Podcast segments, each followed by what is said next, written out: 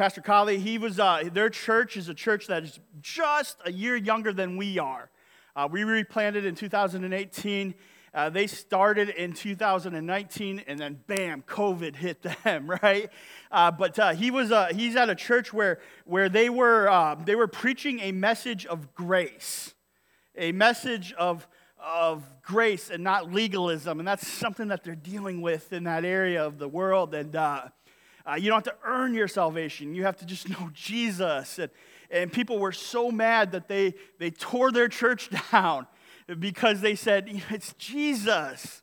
It's building a life on Jesus and what he's done and why he went to the cross. And so he's been through it, and I was honored to learn from him and to uh, uh, be with him and, and study together the last couple of weeks. So, as you can tell, I had a great time and I am forever changed because of this. And listen, this is why missions are so important global missions. And, and I was telling them out, out there when I was teasing them about bringing me ginger ale after I'm done preaching and a plate of fish, because that's what happened. Um, uh, that's why we're, we're going on a mission trip as a church next summer to Croatia. All right, so a little easier than Liberia. But we're going to go and we're going to work with some local churches that uh, are, are reaching out to their communities and to learn from them and to uh, help them as they serve. And so that's going to be a, a fun thing that you can be a part of next summer as well. Um, that's why they're so important. It's why we support missionaries. That's why we support uh, missionaries in Africa, and that's why we've supported missionaries in Panama. It's why we've supported missionaries now in uh, Croatia, in that area of the world, because you can learn from them. And they're doing amazing things, and they want to partner together. And the, the thing that, uh, at least for this trip in Liberia, that I kept coming back to over and over again was this tenacity uh, that they had for the Word of God, right? For, for, for the Bible. You know, we know that the, in John it says that the Word was was Jesus, and Jesus is the Word, like He's the Logos, right? And so they know that this, this is a divine message. It's a message eh, from the God that we forge our life on, and it's a message that we can hold to and we can, we can study and we can share, and it can, it can do things like preach a message of grace in a society that's all about legalism. And that's what they hold to. Even when, when people are, are breaking down their church, they can say, Jesus has grace for you too. Because he had grace for me. And he went to the cross, not just for me, but for all of mankind. You know, uh, when you do not have access to the Word of God and you're in a relationship with God, when you're, you're on this adventure of forging your lifelong reliance on God, right, all you can think about is to get to know His Word, His Bible. Right? For example, while I was gone, while I was away, Christina and I had we had very little contact with each other. Obviously, we were on different continents, uh, and we could use the, the WhatsApp, but when you add in the, the distance, the lack of access to the internet, and to the, the lack of access to reliable power, right? For most of the trip, I was in a city, but, but part of the trip, I, I, I was six hours out into a trail, and I'll post a, post a picture on on Facebook, but we took a truck down a trail that, was this, this wide, right? Six hours crossing rivers, right? There's, I just couldn't talk with Christina. We, it, there were nights where we just couldn't, we couldn't communicate back and forth. And, and as her husband, what did I want, right? I wanted to hear her voice. I wanted to know what she was thinking. As her husband, as a, as a person in a relationship uh, with, with this woman, when I did not have access to her words, well, what was the thing that I wanted to think about? Her, her words, what was she, what was going through her mind, right? And that is what I felt like when I was working and studying and learning from these, these preachers, right? They are in a beautiful and they are in a powerful and a life changing relationship, a life changing adventure with the God of the universe. And all they want is to hear from God. Right? No matter where they are on the spectrum of their faith, uh, of, of their ministry, they just want to hear from the Word of God. Pastor Kona, who's, who's been preaching for 40 some years and has lived through two civil wars and, and the Ebola outbreak and, and, and has never been paid like to, to be a preacher like I am blessed with, right? Right? He just wants to know the word of God. Right? That's, and he's learning all of the different dialects of tribal languages in that part of West Africa so he can communicate the word of God to other tribes, to other people. See, it's just the word of God. They were on the edge of their seat every time that it was brought up. And then once they did have it, and once they were kind of able to understand it, once they did the work uh, of digging into God's word, what followed was a simple and beautiful and powerful obedience to the word of God. There, there was no more debating, there was no anger, there was just simple obedience, even if it, it caused trouble in their lives. And they had every right to be angry, right? Eh, they, they had every right to be confused. The, the state of their communities and their country would make us all angry. I've been to many third world countries, but nothing touched Liberia. Right? So they had every right to be angry. But to them, eh, the God of the universe has changed their life and he has spoken. So they're just going to obey. A simple tenacity in the word of God.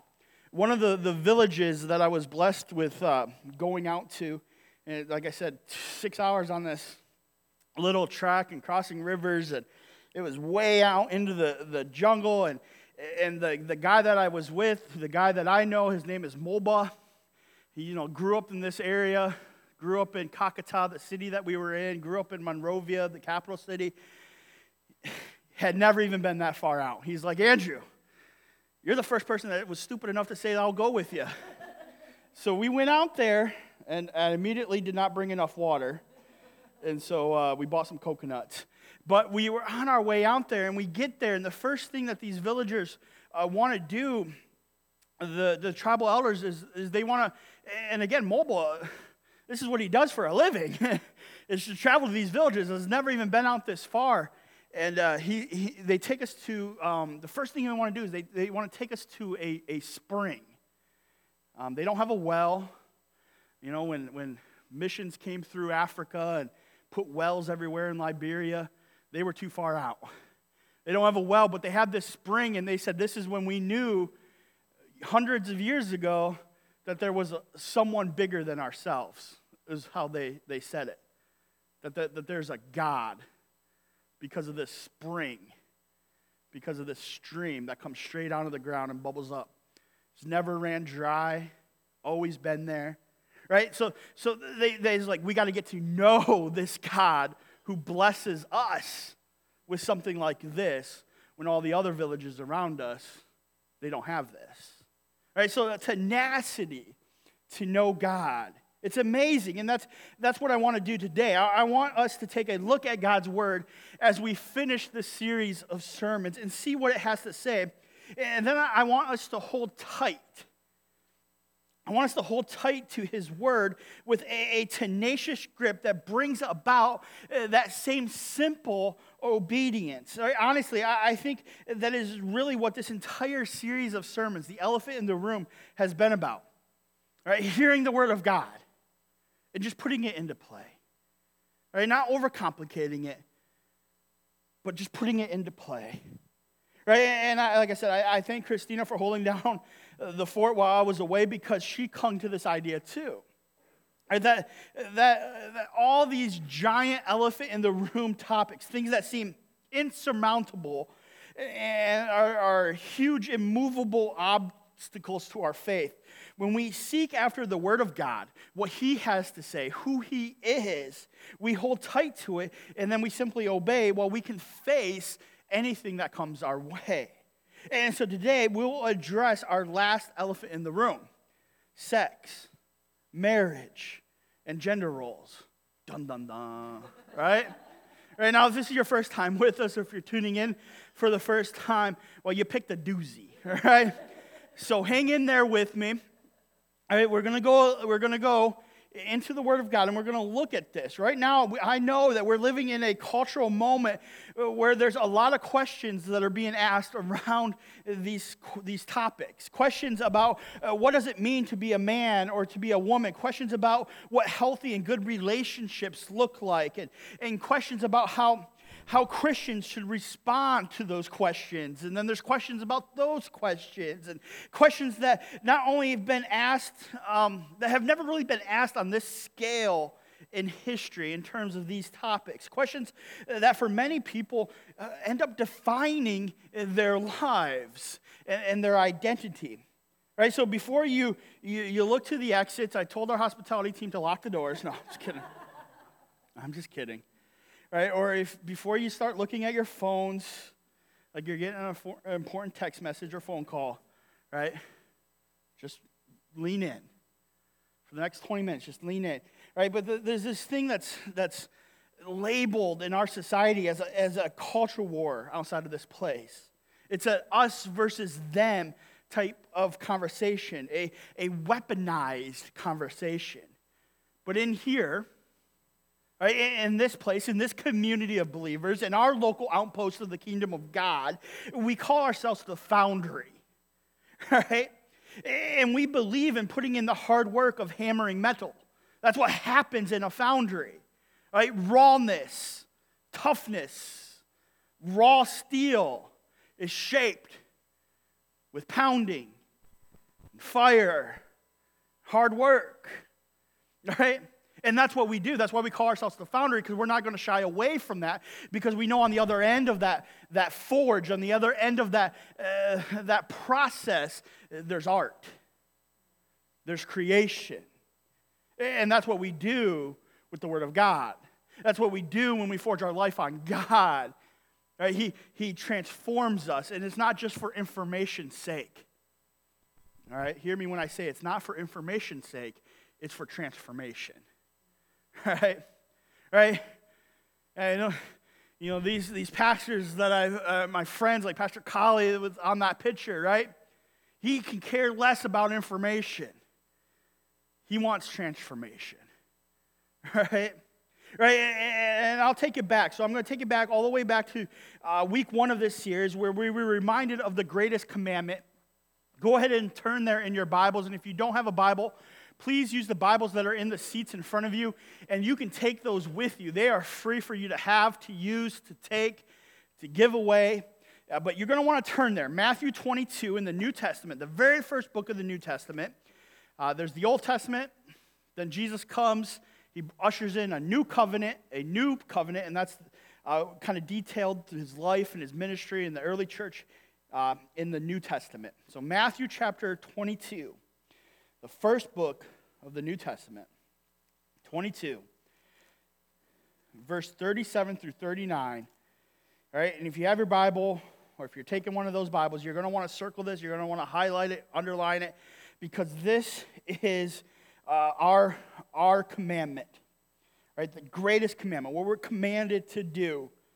It says this, and he said to them, You shall love the Lord your God with all your heart and with all your soul and with all your mind. This is the great and first commandment. And the second is like it you shall love your neighbor as yourself.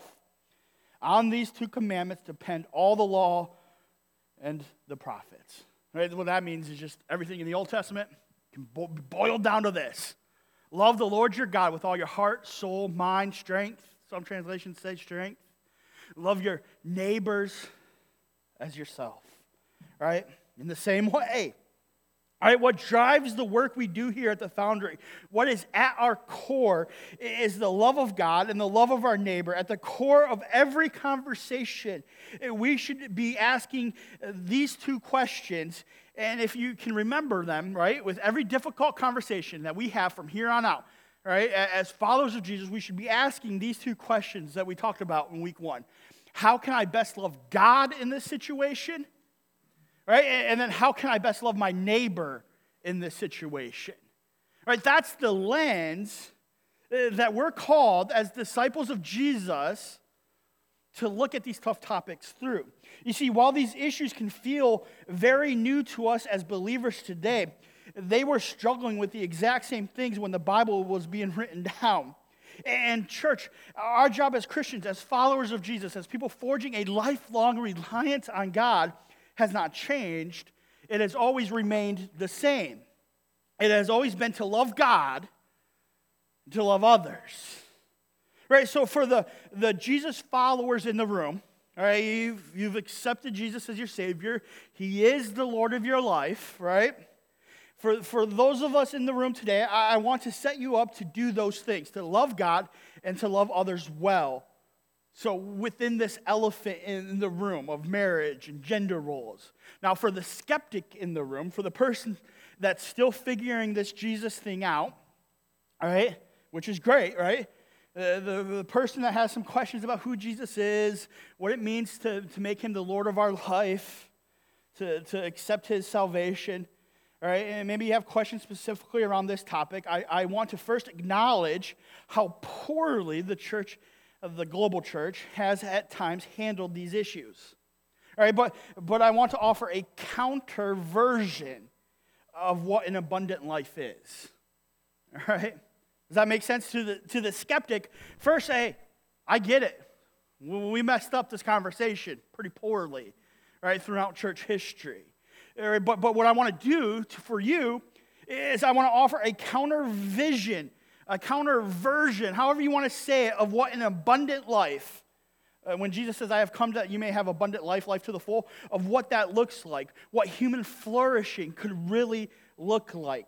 And for the people in this room who are dealing with things like, like pornography or sex outside of marriage or same sex attraction or, or gender dysphoria, and the people in this room who love someone who are dealing with these things, I want to come alongside you and help you in the best way that I know how to. And that is by tenaciously diving into the Word of God. All right? All right, listen, one, one of our values at the Foundry is anchoring truth, anchoring ourselves to truth. Right, before I dive headfirst into this, I want to say one more thing. In culture today, in our world today, when we talk about things like this, oftentimes, if you disagree with someone, all right, or if they disagree with you, well, they're just dead to you, right? Dead to me. You're dead to me, right? All right, never, never going to talk to you again. So, my ask is that even if you disagree, don't be done. All right, don't be done. All right, as your pastor, please know that I want good for you, and even more so, God wants good for you. All right? And while this is a difficult topic, I care too much about you, and I care too much about truth, and I care too much about the gospel uh, of Jesus, and that just means the good news of Jesus, who he is, what he's done for us, to not address this elephant in the room. All right? Now, you may disagree with me, you may not like the message, but please know my heart. Right? This entire message comes from a place uh, of my desire for you and those you love to know the power and the healing and the hope that comes from the everlasting arms of Jesus, the God that I forged my life on. So please know that. Please know my heart. And with that, let's, let's get into this. Let's start with tenaciously diving into the Word of God. And I think we must begin by going back to the beginning of all things. In fact, it was also the beginning of this sermon series, right? The image of God. So turn ahead to the very first book of the Old Testament. Turn back to, not turn ahead, to Genesis chapter 1. All right? So much packed into Genesis chapter 1. But verse 26 is where we're going to look at today. So, the very first book of the, the Bible, the very first book, use the table of contents if you need to. All right? I don't want you guys, to, and the reason that I'm so always like, hey, turn to it, turn to it, and we don't put it up on the screen. Because I you take God's word for it, don't take my word for it. All right? Nothing special about what I say. Let's take God's word. All right, verses uh, 26 through 31. So that's the big chapter one, the big one, and then you find the little 26. And that's verse 26. It says, Then God said, Let us make man in our image. He's talking about the triune God God the Father, God the Son, and the Holy Spirit. Let us make man in our image, after our likeness, and let them have dominion over the fish of the sea, and over the birds of the heavens, and over the livestock, and over all the earth and over every creepy thing that creeps on the earth. Ah, snakes. so God created man in his own image. In the image of God, he created him. What? Male and female, he created them. And then verse 28 says, And God blessed them. And God said to them, Be fruitful and multiply and fill the earth and subdue it and have dominion over the fish of the sea and over the birds of the, the heavens and over every living thing that moves on the earth. And God said, Behold, I have given you every plant yielding seed that is on the face of all the earth, and every tree with seed in its fruit. You shall have them for food and to every beast on the earth, and to every bird of the heavens, and to everything that creeps on the earth, everything that has the breath of life, I have given every green plant for food. And it was so. And God saw everything that he had made, and behold, it was very good. And there was evening, and there was morning, the sixth day. All right, just, just keep that open there. So, in these verses, we get some answers to a few of the elephants in the room that we are dealing with today. First, we, we see and we are reminded that humans are created in the image of God, the imago Dei, right? If you want to get fancy, right? The, all right? We're created in the image of the God of the universe. But we also see a few other things. We see that God created two distinct types of human beings. If you're using the the English Standard Version, the Bibles that are in the seats in front of you, all right, those are um, translated as, as uh, word for word, as closely to the original as possible. Right? And so they don't make a, a mistake when they translate it male and female. Right? Human beings with, with uh, uh, you know, two different types. Right? Human beings with uh, male and female parts. Male and females are, are distinct and separate, but both powerful reflections of the image of God. Both powerful reflections of the image of God by design.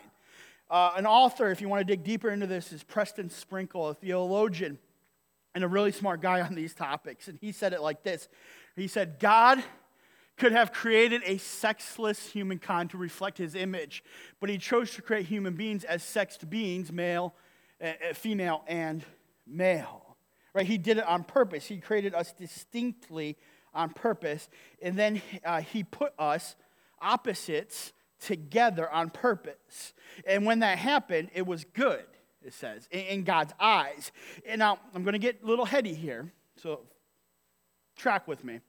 Right? In the Hebrew, that word for good is tov, right? Meaning it's, it's healthy. Right? It works, is how it's, how it's translated. It, it's healthy, it works. Right? The, the two distinct genders are good. They work. It's healthy. It works. It's, it's, it's not what it's being translated.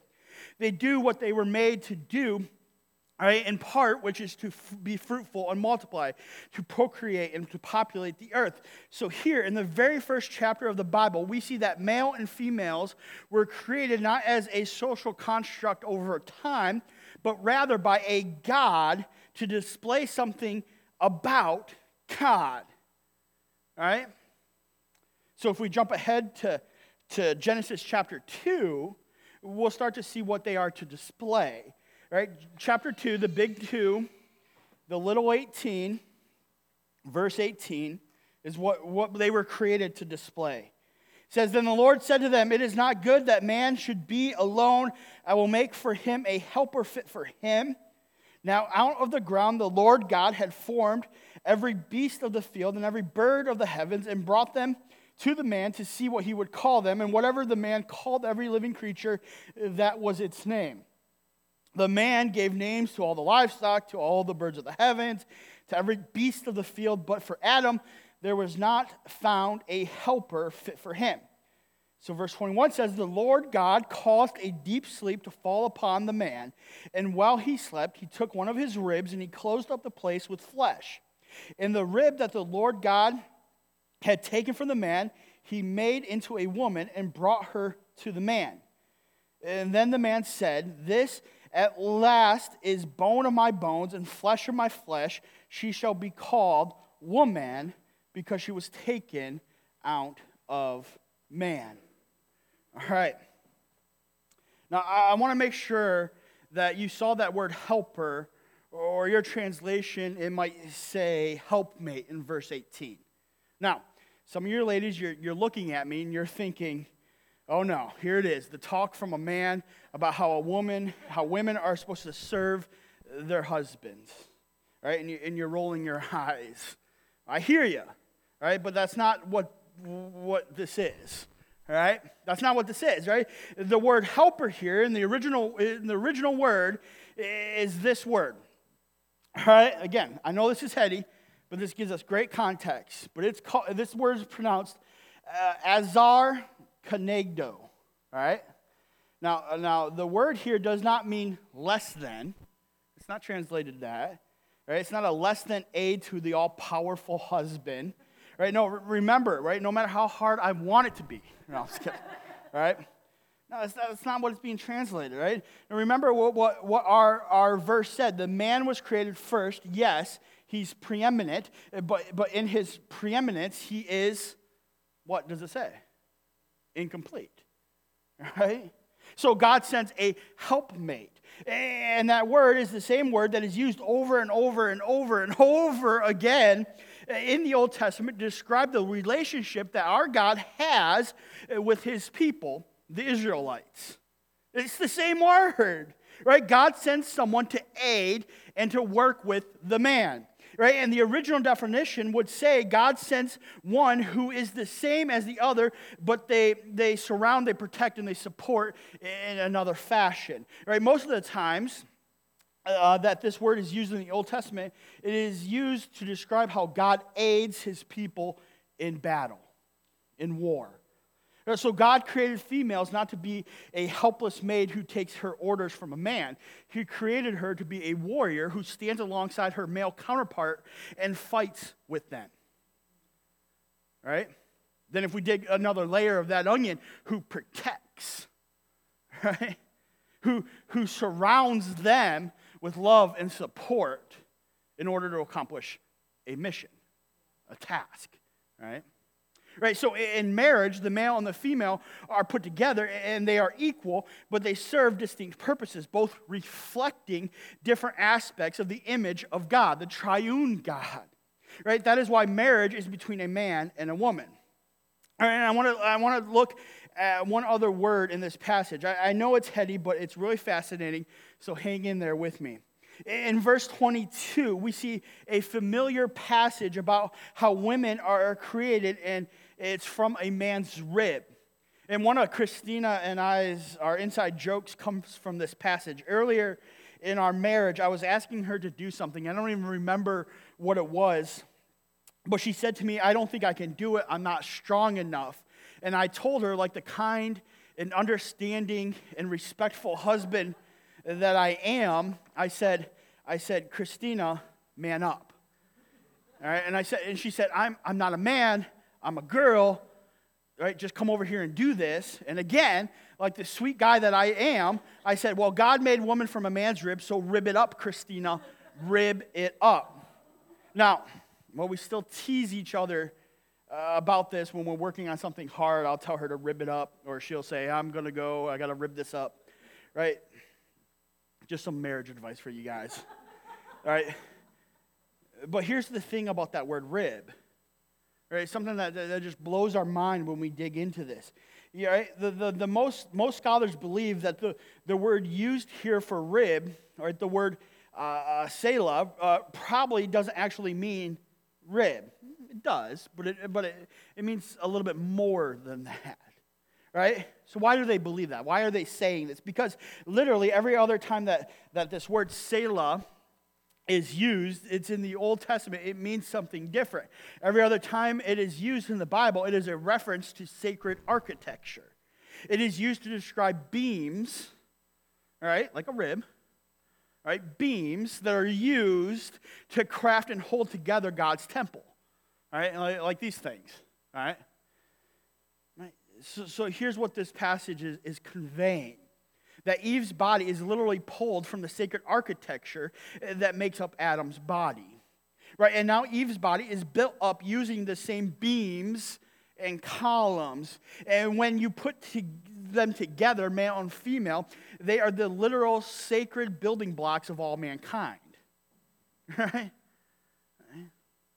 Onions here, right? Peeling the layers here.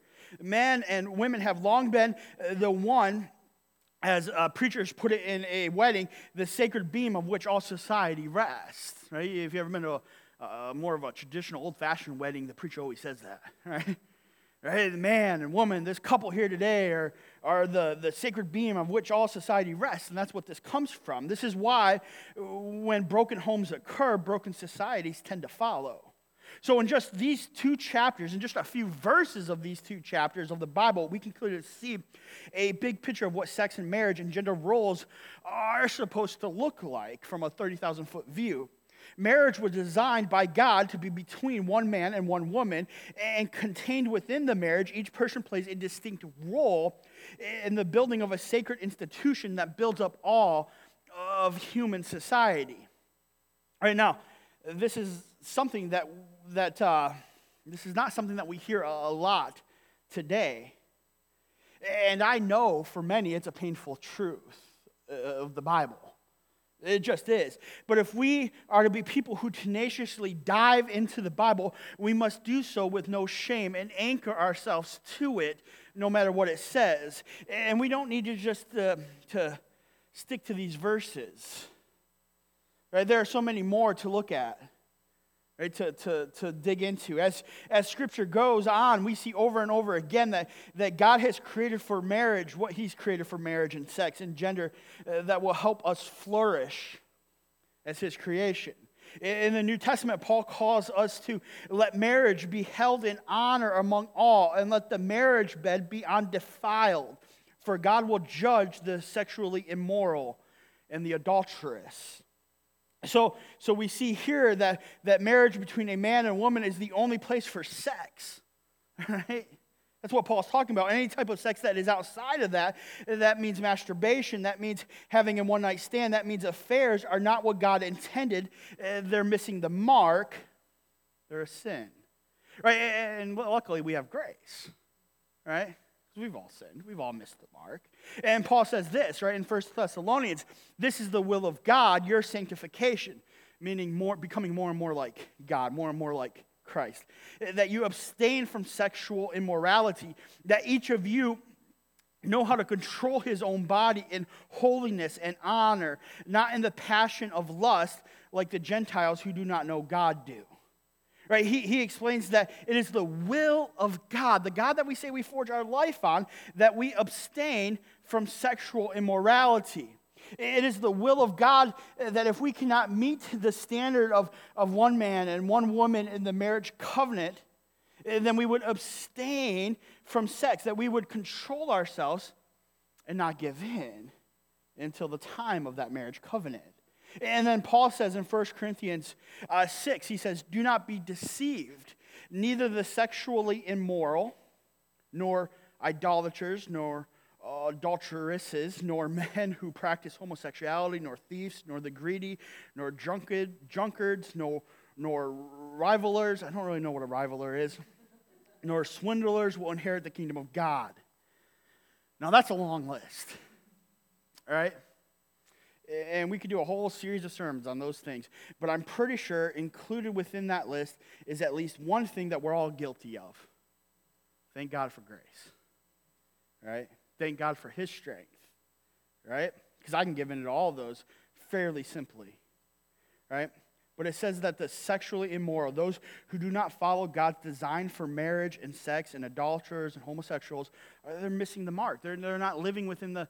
Uh, of the abundant life, of what, what they were created to live in the way that they can live their best life. Now, listen, we say it's not the easiest of life, but it's the best. Right? Right? It may not be what we want or think we want, but it's what we're created for. They're, they're not living in what God uh, designed. And before you say, well, Paul said those things, Jesus didn't say those things, right? Because you hear that a lot. Matthew chapter 19, verse 4 through 6 says this He says, Have you not read that he who created them from the beginning made them male and female. All right, he didn't use the word for people there, he used the masculine and the, the feminine. And said, Therefore, a man shall leave his father and his mother and hold fast to his wife, and the two shall become one flesh. So they are no longer two, but one. What therefore God has joined together, let not man separate. So, so Jesus, he says that this is what marriage should look like. It should be a man and a woman coming together and being one. All right, and the, the in-law shouldn't be involved, thank goodness, right? If you dig into it, uh, you'll get there. And there are scriptures that tell us that uh, what men and women should do in marriage. And they are distinct and they are different things because men and women are distinct and they have different reflections of the image uh, of God. Men should protect and provide and, and preside, right, over, over their families. That doesn't mean that they have to have more money than their wives. We can all think of someone right now in our lives that have made a lot of money, but they don't protect or preside or provide uh, for their family's needs, especially spiritual. Right? Women, women are, I, I like to best describe their, their, their job title. They're the, they're the, the, not thermometers, they're thermostats. Right? You've heard Christina talk about that before. Right? They, they set the temperature of a household. Right? And that comes from Scripture. Right? We can all think of people in our lives uh, that that, that are kind of missing this mark, ourselves included, right? This means that, that, that um, for example, that men must provide leadership for their families and point them to God and His wisdom at all times. And the Bible says that men should love their wives as Christ loves the church. Right? That's part of our job description. That means we have to be willing to die for our spouse. Men are called to sacrifice first, to die to themselves first, to be a leader at being last, to use their strength and their power to serve. And the Bible says that men who do not do this, well, that is worse than being completely separated from God. That's worse than hell, because that's what hell is the separation from God. And then in other places, the Bible explains what women are supposed to do within marriage, right? That, that thermostat. They are to display a gentle strength, they are to nurture, build up, right? To, to, to, to forge right? To do that hard work, to be clear. God never says that, that if, if you do not have children, then you've not fulfilled your calling as a woman, right? But it, but it, is, but it does say you have to nurture life, right? That means to, to bring about growth, to love people into uh, the abundant life, into life to the full, into a life with Jesus. You're, you're setting a thermostat in people's life, pointing them and raising the temperature uh, of what it means to be in a relationship with Jesus. Right, so the, the Bible paints a clear picture of what sex and marriage and gender roles are supposed to look like. And we can dig into thousands of these scriptures. But that still doesn't tell us what we, right here in this moment, are supposed to do. Does it? Right? I know that was a lot of heady stuff there. Right? In, in a world where, the, where these standards are just not the norm, and in a world where the, where the people we love do not always agree with these statements, with these scriptures. And if we're honest, sometimes we may not agree with them, but we made a commitment to have Jesus as our Lord. What are we supposed to do? Because it's tough. Well, I think there, there are two responses. The first one is to simply obey simply obey right? First we need to make sure that that as people of the word that people who who who follow jesus right, who want to live this abundant life not the easiest life but the life that we're created to live that we do our very best to obey the word of god.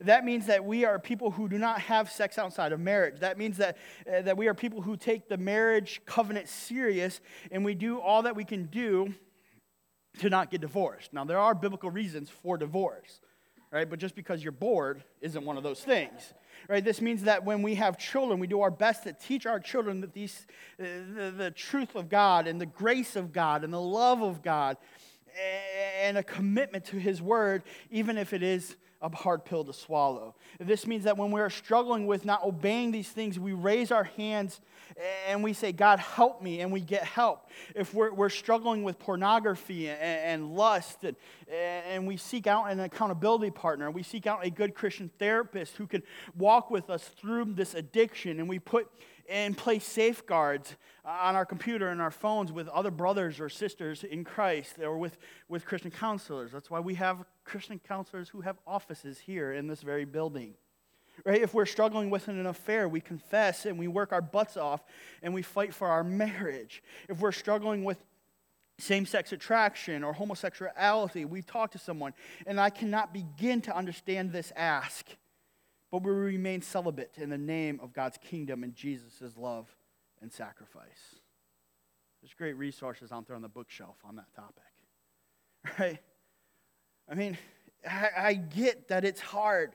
Right? If we're struggling with, with gender dysphoria, we seek out the help of an amazing Christian counselor and we dive into the truth of what God has called us to be as distinct and powerful genders reflecting His image. And, church, I know this is all easier said than done. I know that for some, there is nothing simple in this type of obeying. Right? I'm not naive for, for, for, that, that, for some of this uh, to, in order to obey, there's going to be pain and heart wrenching and gut work, punching work and sacrifice. I know that. I see what God is calling us to, and I, I see that fear and that pain in some of our eyes and in some of the conversations I've had with us, with, with each other. But God did not call us to do it alone. That's why we're, we, we step up to the table and we help each other. And that's one of the second things that we, we do, right? That, that we learn from Scripture. We lean into Scripture and we introduce our neighbors to Jesus. And I know, I know, of course, the pastor would say that Jesus is the answer, but listen, I would not stand up here and ask all of these incredibly difficult things of you when it comes to, to, to lust and to sex and to giving into those, those desires or, or same sex attraction and those feelings and um, uh, you know, the, the marriage covenant being a constri- uh, you know, constricting and, and not open or whatever, right? Whatever we're dealing with. I would not stand up here and ask all of these incredibly difficult things of you if I did not believe that there was a way to achieve them. And I know without a shadow of doubt, Foundry Church, that the only way to simply obey these commands is with the power of Jesus. All right, look at what it says in 2 Corinthians chapter 5. Let me let me turn there real quick here. Second Corinthians is in the New Testament, one of these letters of Paul.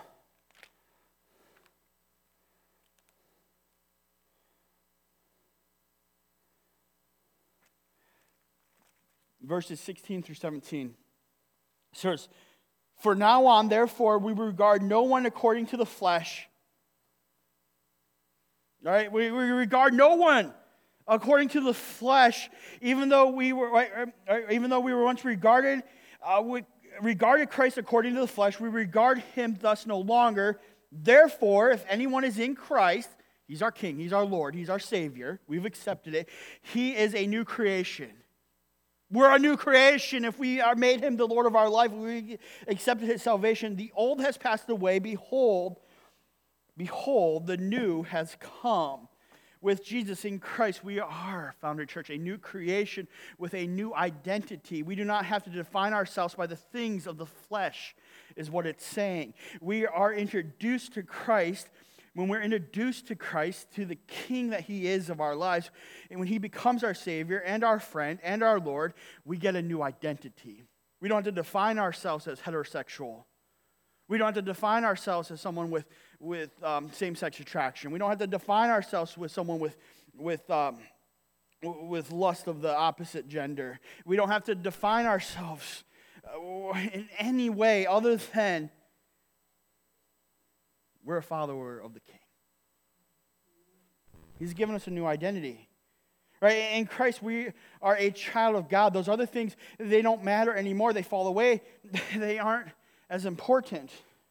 When Christ is introduced into the equation, we can simply obey. And hear me, right? The things he has called us to obey, look, they don't become easier, they just become worth it. Right? I know we, we forget to talk about that a lot in church. With any of these elephant in the room things, right? hey, just do it. It's, it's right here. Just do it. Yes. But it's still hard. But listen, it, it becomes worth it. It becomes worth it.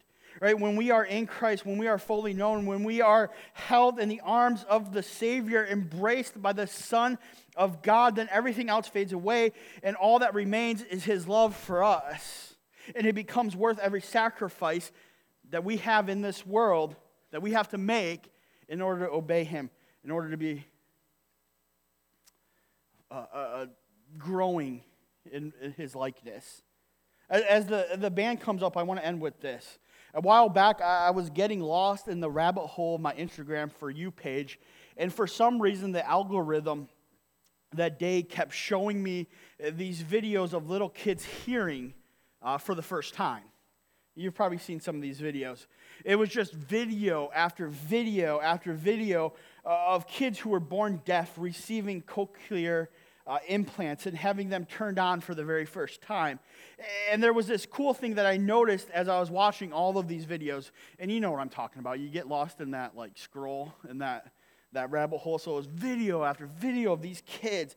And I noticed that they were, as they were adjusting the implants, uh, the, the audio text, the, the nurses would tell the parents to start talking, and they would be able to tell when the implants started working. Right? And over and over again, the parents said two things in every video, in every single one of these videos in my Instagram scroll there. It did not matter who the child was. It didn't matter what the child looked like. It didn't matter where they were from, from here in America or from Liberia.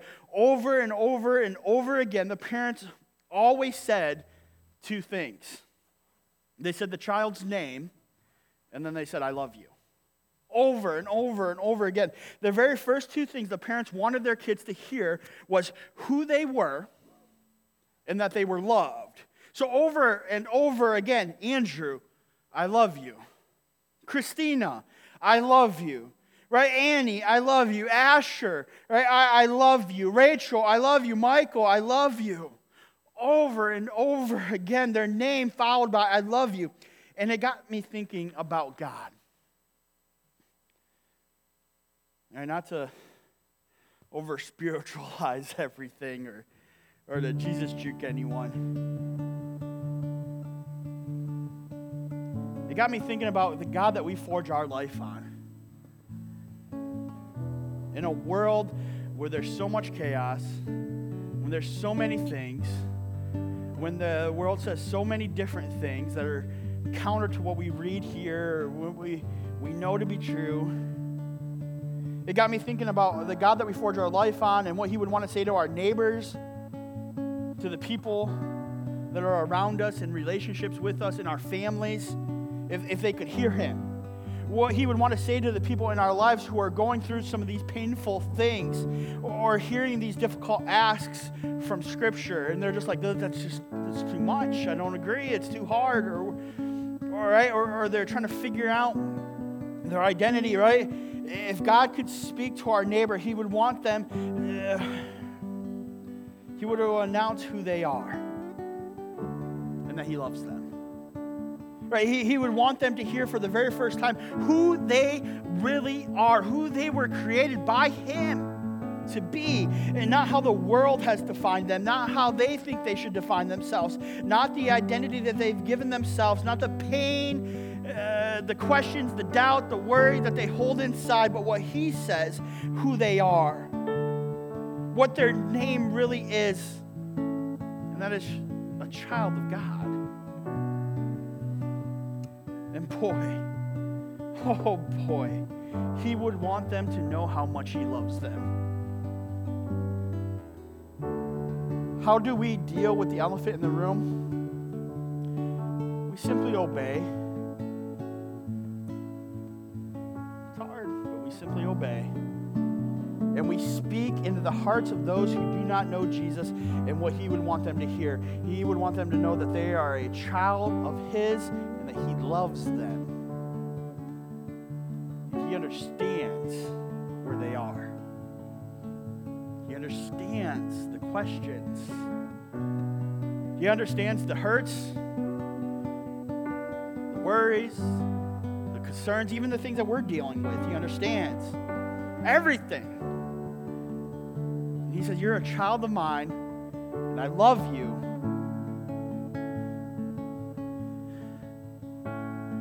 let me show you a life that is free from those. A life that is covered by new birth because of my sacrifice. That's our call for followers of Jesus to continue to share that love, to pursue that abundant life, to simply obey, even though it's hard. Let's stand and let's worship our God who loves us so much, who knows what we're going through.